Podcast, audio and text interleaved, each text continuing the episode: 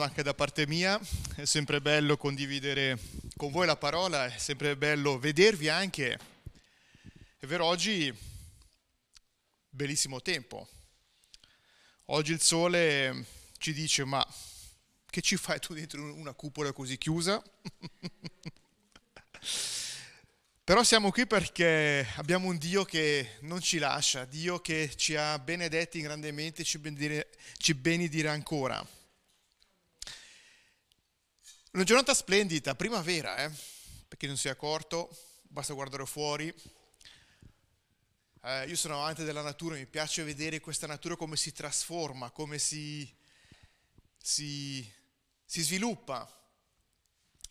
Lasciamo indietro l'inverno, entriamo nella primavera e vediamo queste piante, questi fiori fiorire. Non sono esperto in materia di fiori, non chiedetemi che tipologia di fiore è questo, piuttosto che quest'altro, però sono belli da vedere. Vedo la natura, vedo, non è tanto la natura, non è tanto i fiori, la, la, la pianta, ma dico, colui che ha creato tutto questo è mio Dio, è il tuo Dio. E sapete, un fiore come questi bellissimi fiori qua davanti, non, possiamo, non posso farci niente, crescono, non posso dire diventa più bello, diventa più brutto, sono belli di natura così. L'unica cosa quello che posso fare, posso però curarli. O li metto su dell'acqua o li butto su una carriola di sassi. Ma il fiore in sé cresce da solo, nella sua bellezza.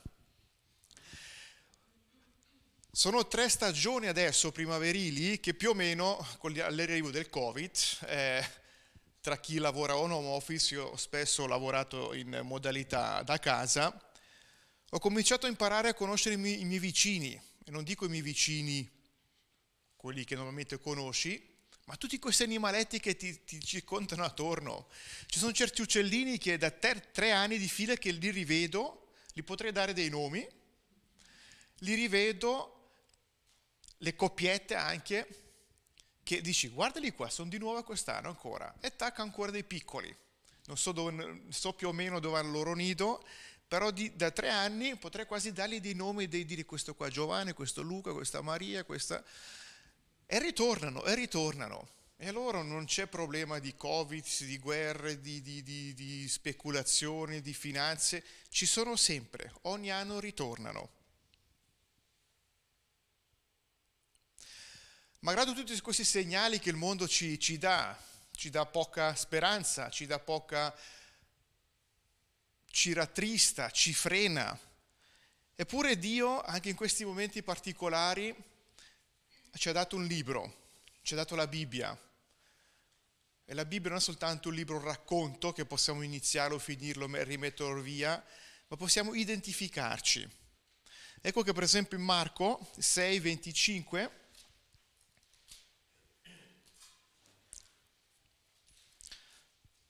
sta scritto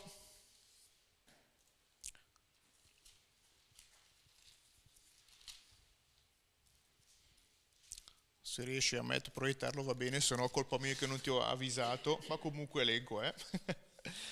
Marco 6, 25.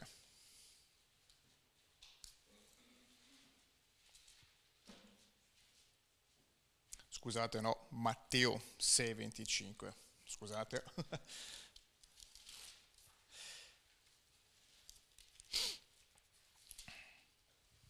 Perciò vi dico, non siate in ansia per la vostra vita, di che cosa mangerete o di co- che cosa berrete, né per il vostro corpo di che vestirete. Non è la vita più di nutrimento e il corpo più del vestito? Guardate gli uccelli del cielo, non seminano, non mietono, non raccolgono in granai, e il Padre vostro celeste li nutre. Quindi non valete voi molto più di loro? E chi di voi può, e chi di voi, di, vo, di voi può con la propria ansietà aggiungere un'ora sola alla durata della sua vita? Perché siete ansiosi, così ansiosi per il vestire? Osservate come crescono i gigli delle campagne, essi non faticano e non filano. Eppure io vi dico che neanche Salomone, con tutta la sua gloria, si vestì come uno di loro.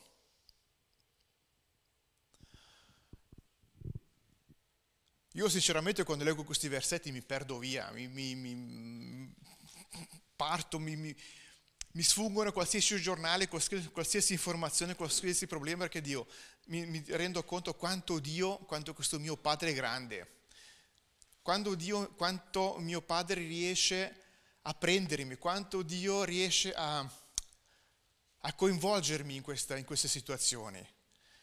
E quante volte dico, oh, ho letto questo articolo piuttosto quest'altro, e poi lui mi ribatte queste cose, questi piccoli versetti, guardo la natura, se l'uccellino e mi dice, ma di che vuoi preoccuparti? Ma vedi questi uccellini? E sono in home office, modello home office, computer, email, scrivere, ta ta ta poi vi dico, il 90% degli email sono sempre chiamate le gabole, che devi rispondere in una maniera intanto diplomatica, intanto puoi rispondere anche meno diplomatica, ma in qualche maniera devi rispondere, devi interagire, guardi fuori dalla finestra, vedi questi uccellini e questi quasi ti dire, di, si, mi ridono, no? Io di preoccupazione i semi li trovo, Eppure io vado avanti, voi tu che sei in ufficio davanti al computer, poverino, no? Eppure è così. Dio non ha voluto che noi fossimo così schiavi. Dio ci ha dato tutto. Adamo ed Eva, costruito Adamo ed Eva, poi lo sappiamo, eh? Adamo ed Eva che ha rivolto le spalle a Dio per sua iniziativa, per loro iniziativa, noi ci troviamo oggi qua. Non è che noi avremmo fatto differentemente, io penso che avremmo fatto tutti esattamente la stessa cosa, prendere questo melo, questo, questo frutto, questo inganno. Quindi attraverso questo versetto mi dico dov'è la mia fede? Di che cosa devo preoccuparmi? Che cosa devo preoccuparti? Forse sto attraversando un momento difficile.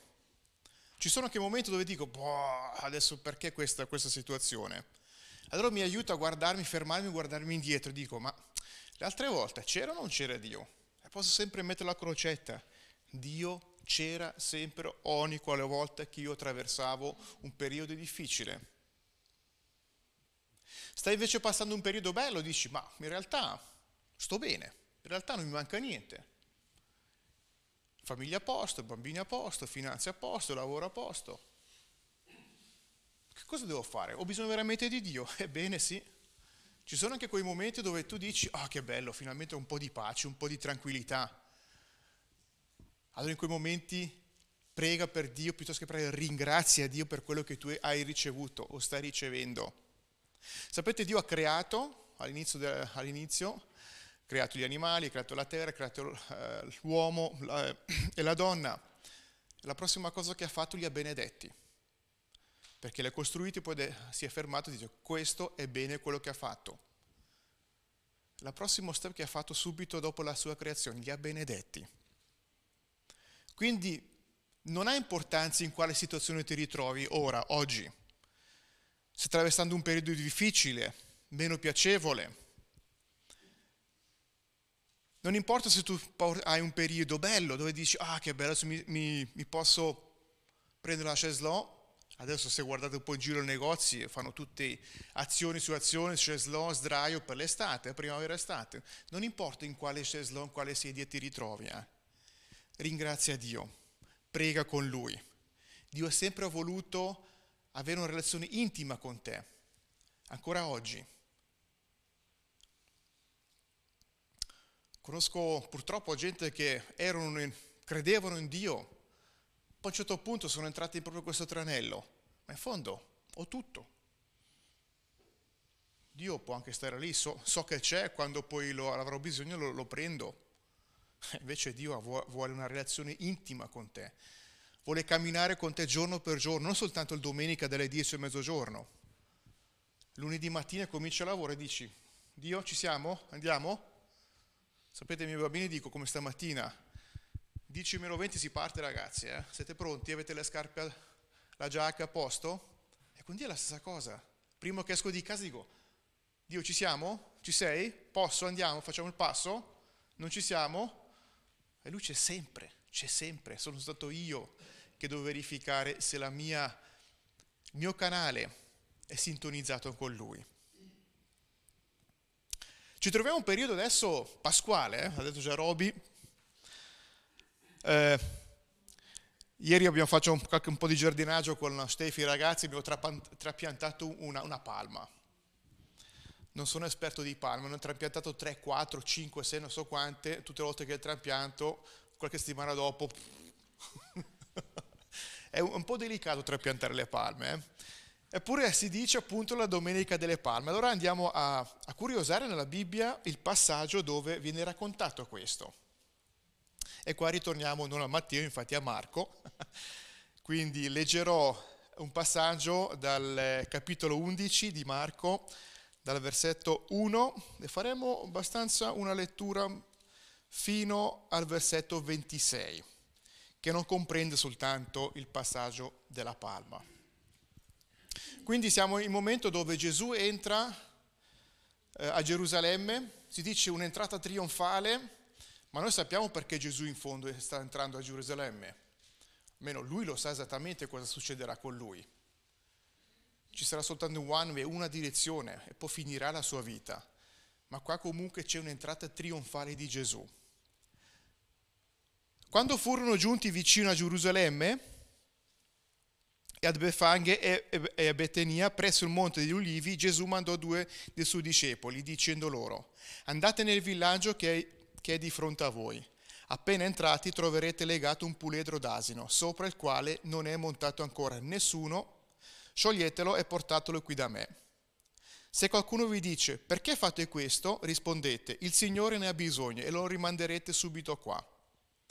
Essi andarono e trovarono un puledro legato a una porta fuori sulla strada e lo sciolsero. Alcuni tra quelli che erano lì presenti dissero loro, che fate? Perché sciogliete il puledro? Essi risposero come Gesù aveva detto, e quelli li lasciarono a fare. Essi condussero il puledro a Gesù, gettarono su quello i loro mantelli ed egli vi montò sopra. Molti scendevano sulla via i loro mantelli e altri delle, front- delle fronde che avevano tagliate dei campi. Coloro che andavano avanti e coloro che venivano dietro gridavano dicendo, Osanna, benedetto colui che viene nel nome del Signore, benedetto il regno che viene nel nostro padre Davide. Osanna in luoghi altissimi. Così Gesù entrò a Gerusalemme e nel Tempio, e dopo aver osservato ogni cosa intorno, essendo già l'ora tarda, uscì per andare a Betania con i dodici. Questa è l'entrata a Gerusalemme. Capitolo, eh, scusate, versetto 12. Il giorno seguente, quando furono usciti da Betania, egli ebbe fame. Veduto da lontano un fico che aveva delle foglie, andò a vedere se vi trovasse qualche cosa. Ma giunto al fico non vi trovò nient'altro che foglie, perché non era la stagione dei fichi. Gesù, rivolgendo al fico, gli disse, Nessuno mangi mai più del eh, frutto da te. E i suoi discepoli l'udirono. Vennero a Gerusalemme Vennero a entrato nel Tempio, si mise a scacciare coloro che vedevano e compravano nel Tempio. Rovesciò le tavole di cambiavalute e le sedie dei venditori di colombi e non permetteva a ciascuno di portare oggetti attraverso il Tempio. E insegnava dicendo loro, non è scritto la mia casa sarà chiamata casa di preghiera per tutte le genti, ma voi ne avete fatto un, un covo di ladri. I capi dei sacerdoti e gli scribi udirono queste cose e cercavano in modo di farlo morire.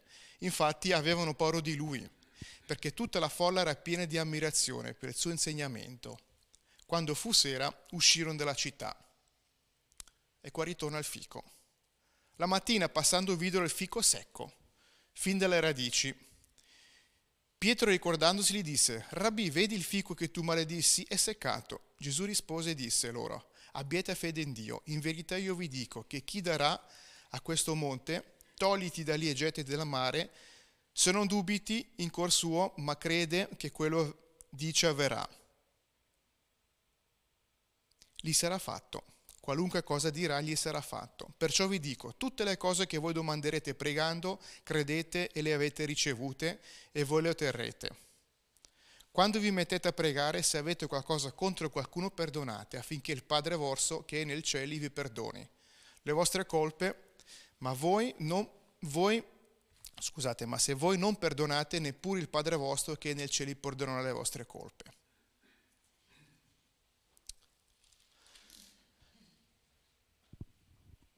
È un testo lungo, si potrebbe fare 4, 5, 8 prediche però quando ho cominciato a leggerlo non potevo dire se mi fermo qua, oppure mi fermo lì, oppure mi fermo a quel versetto là. Quindi mi ho un po' preso, ho dovuto leggerlo il tutto e vorrei dare qualche, qualche dritta, qualche spunto e voglio poi spronare di tornare a casa oggi, domani, rileggere questo passaggio, questa entrata di Gesù. Gesù nella sua vita quando ha cominciato ha dovuto praticamente dire chi è lui, allora l'ha fatto attraverso delle, eh, dei miracoli. Il primo miracolo vi ricordate qual è? L'ha trasformata l'acqua in vino. Eh? Che miracolo, dice, oh, io questo, questo figlio di Dio, prima cosa l'acqua in vino. Poi non so, la, non so la sequenza, poi cosa, quali altri miracoli, scusate, qual è la successione dei miracoli, ma ha scacciato demoni, ha guarito persone malate. Quindi ho dovuto farsi vedere chi è Gesù, perché il discepolo dice, vabbè, sei qua, sei nato da, una, da Maria, sei nato da una vergine, ma chi sei realmente? Allora ho dovuto fargli vedere chi è veramente lui, tramite, attraverso dei fatti, attraverso dei miracoli. Dopodiché ho cominciato un insegnamento. Quando ho capito chi era lui, ho cominciato a insegnare, ho cominciato a dire cosa verrà, cos'è, cos'è effettivamente il piano di Dio.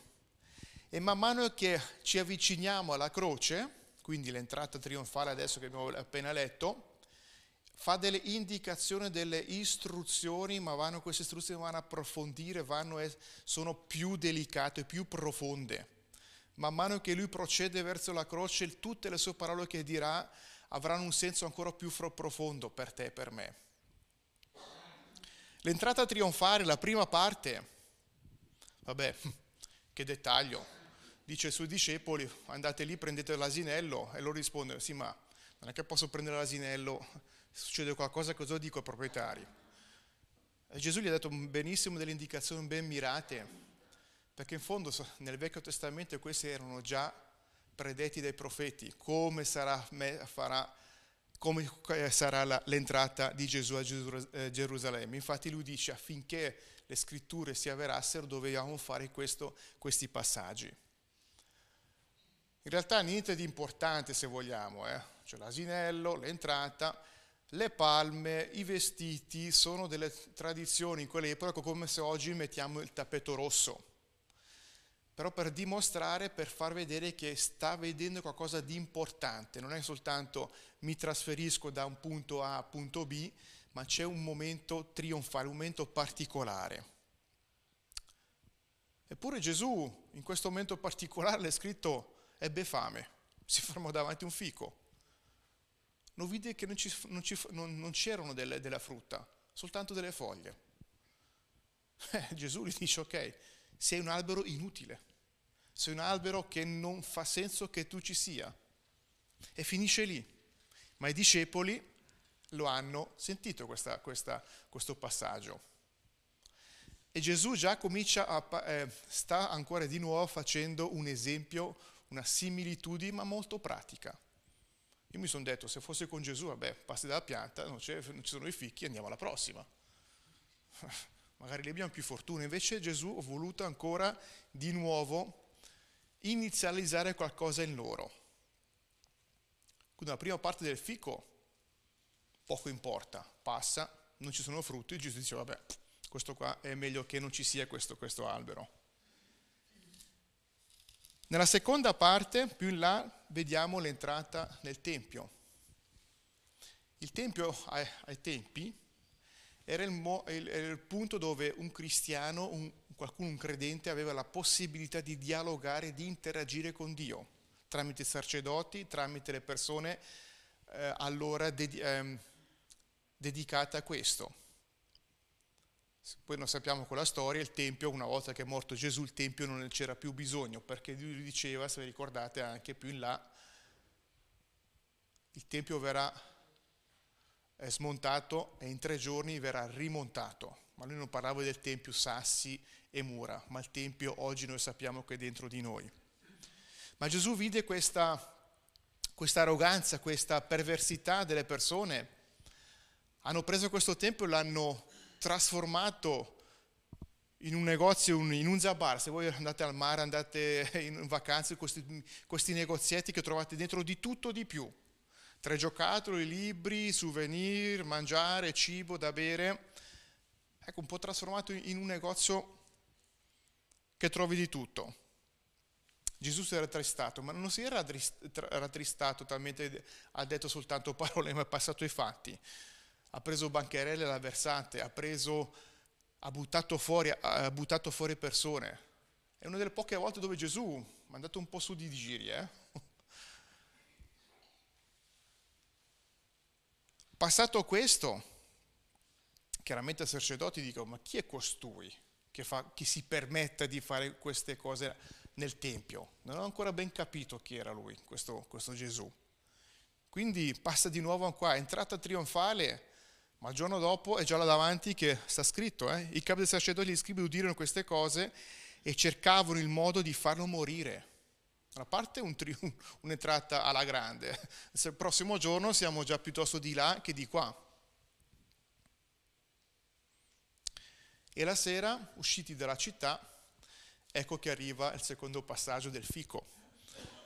La mattina passando videro il fico secco, fin dalle radici, non soltanto un po' secco.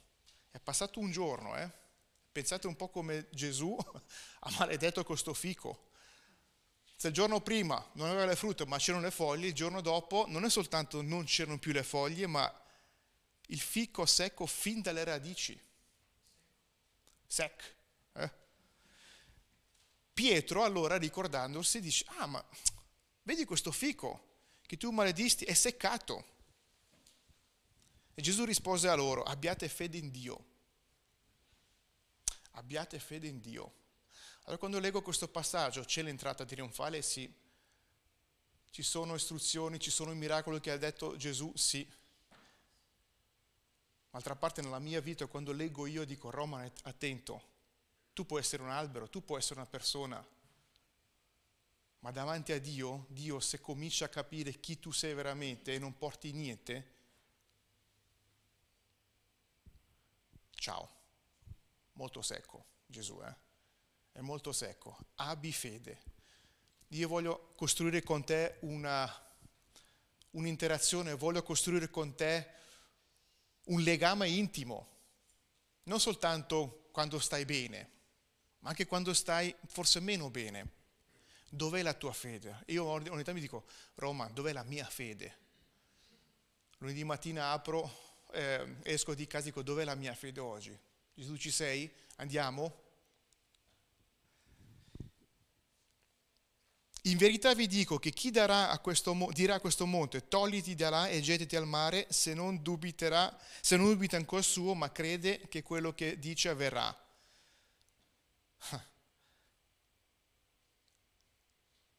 Gesù parla sempre di fede, Gesù parla sempre di relazione con suo Padre in verità vi dico. Vedete, lui usa sempre questa parola, in verità vi dico.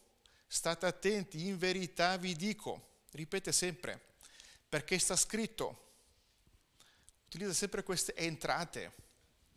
State attenti, lasciate l'entrata trionfale, ma adesso eh, eh, siamo a Pasqua, stiamo entrando in Pasqua, in verità più in avanti io morirò sulla croce, cioè lui morirà sulla croce e lui ancora sprona, dà indicazioni, istruisce e tutte le sue istruzioni da ora fino alla, alla sua fine saranno molto molto precise, molto molto dedicate alla fede, al nostro cuore, a te come persona.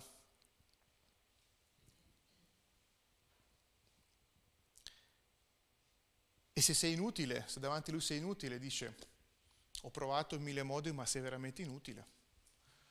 E mi dico, spero che io non mi trovi come un fico secco. Quindi devo tutti i giorni, in qualsiasi circostanza mi trovo, nel bene e nel male, devo sempre avere questa relazione intima con Dio. Questa relazione intima perché Dio ha mandato suo figlio, alla fine sappiamo com'è la storia, per morire per i miei peccati, per i tuoi peccati.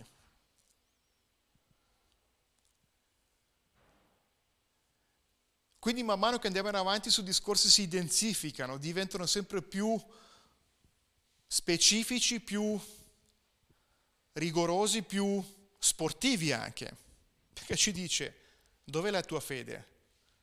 Guarda, con la tua fede tu potresti dire questa montagna spostati la montagna si sposterà. Ogni tanto ho, ho, paura io, ogni tanto fare una preghiera, piccola preghiera nel mio intimo, dico domani Signore ho un problema sul lavoro, forse un, una situazione familiare che devo risolvere, non so come, eppure dice, se tu avessi la fede potresti spostare le montagne. Indica proprio qual è il livello di relazione, di potere che noi potremmo avere, che io posso avere. Pregate perché quello che pregate lo avrete.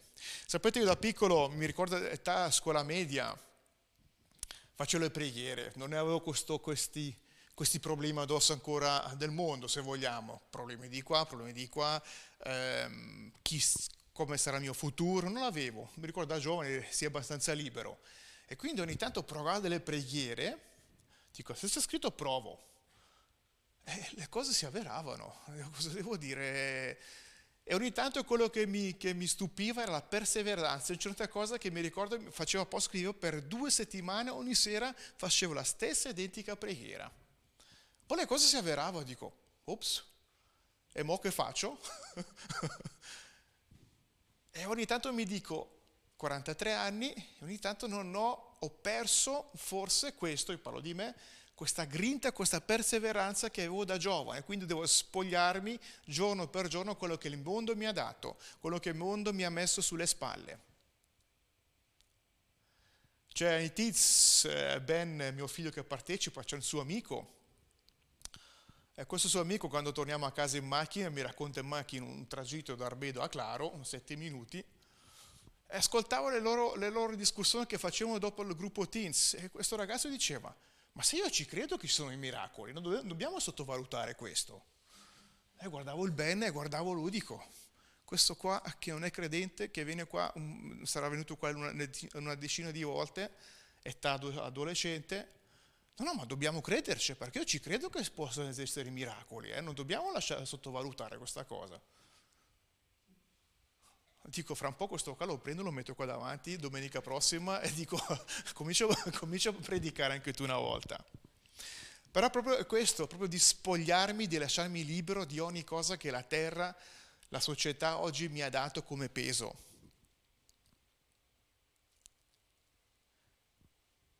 Quindi quattro punti. Essere perseveranti nella preghiera con un cuore da bambino, come un cuore da ragazzo. Il secondo punto, la scrittura non è semplicemente una scrittura, non è soltanto un racconto, non è soltanto 2200 pagine questa versione di questa Bibbia, semplicemente delle pagine così a vanvera. Il terzo punto, il Tempio di Dio che sta è in te. Non trasformarlo in un negozio, non trasformarlo in un bazar perché questo tempio che Dio ha visto fisicamente non gli è piaciuto. Ma non gli è piaciuto nel senso cosa stava succedendo lì, perché pensava già in avanti, visto che il tempio sarà poi distrutto, sarà creato in tre giorni, vuol dire che il tempio è in noi, non trasformare in qualcosa di inutile, perché l'inutilità diventerà proprio il fico secco. E come quarto punto, perdona. Perdona. Sapete, quando leggo queste cose, quando vi mettete a pregare, se avete qualcosa contro qualcuno, perdonate affinché il Padre vostro che è nel cielo vi perdoni le vostre colpe.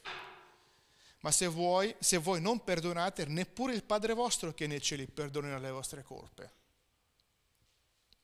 Quindi ci sono dei insegnamenti ben precisi, ben mirati, non sono soltanto la trasformazione di acqua in vino, non soltanto trasformazione forse miracoli che ha fatto Gesù, ha preso un malato, le ha detto alzati, cammina, ma sta, mi sta dirigendo delle specifiche istruzioni.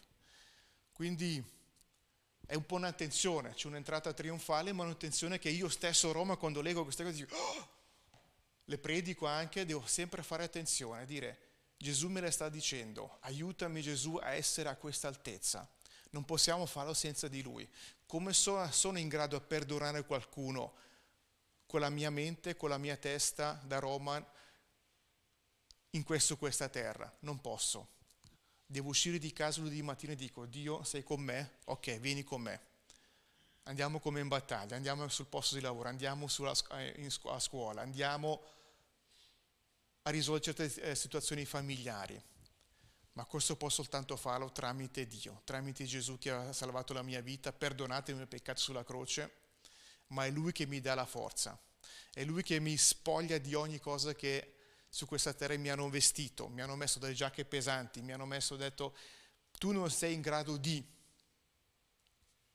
Invece Gesù dice tutt'altra cosa. Quindi siate perseveranti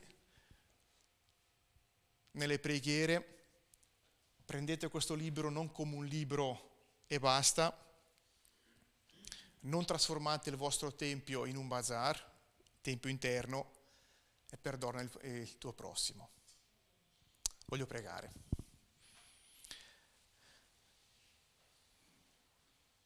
Grazie Padre perché stiamo muovendosi adesso in, una, in, in Pasqua. Abbiamo letto questa tua entrata trionfiale. Abbiamo di nuovo capito chi sei tu veramente. Ho cercato di capire.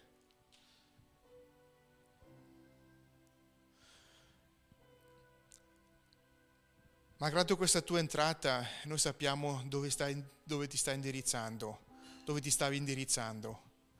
Andai per morire sulla croce per i miei peccati, per i nostri peccati, eppure ci hai dato ancora degli insegnamenti profondi, decisi, precisi.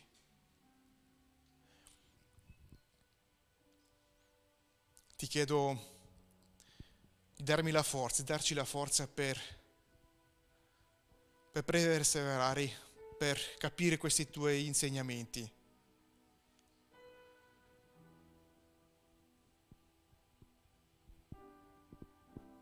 Grazie ancora perché tu sei morto sulla croce per i miei peccati, per i nostri peccati. Amen.